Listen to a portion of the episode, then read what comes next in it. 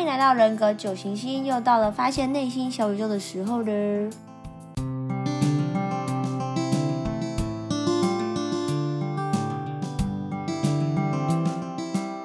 Hello，我是 Liz。Hello，我是 Ricky。看这个节目名称，大家会知道主题是什么吗？嗯，这是一个跟大家分享九型人格以及探讨内心的节目。这样是不是听起来有点太沉重？对啊，你把听众吓跑了吧？我觉得大家应该关掉了。不要这样子，不要这样子。那我换个方式说好了，就是你会不会好奇，就是你身边的家人或同事、朋友啊，总会有一些你没有办法理解的行为，或是你很受不了的地方？有啊，就是有一种明明就没怎样，也不知道他到底在在意什么，就很常会发生这种事。对对，所以我们这个节目就是透过九型人格，让大家了解自己，还有自己身边的人。嗯，大家可能没有听过九型人格，不过它其实早在两千五百年前，真的非常久，就已经有人在研究了。甚至之前有考古学家是有发现，在古埃及的神殿里面就有出现过九型人格的图形，所以那个可能距今超过一万年吧。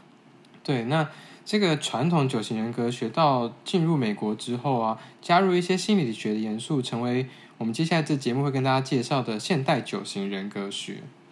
所以，Ricky，你当初是怎么知道九型人格的？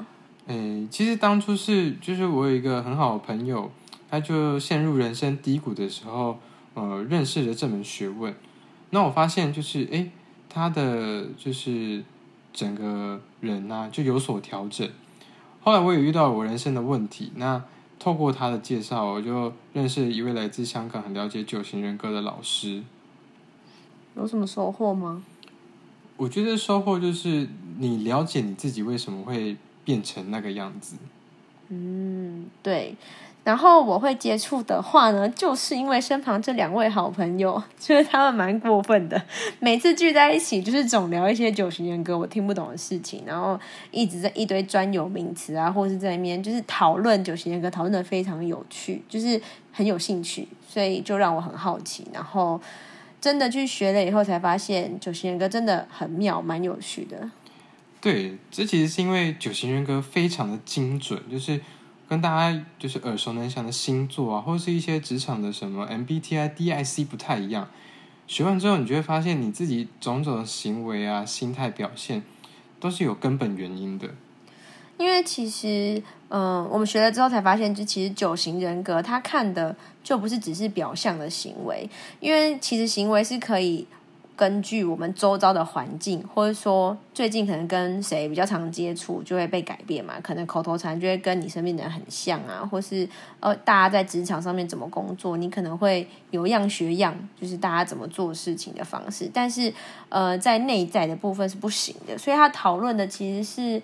内心很深处的那种核心恐惧吧。好了好了，讲太多了哦。我觉得我们只是想透过这一集短短跟大家分享，其实我们学了三四年，才三四年而已，真的就觉得九型人格很厉害。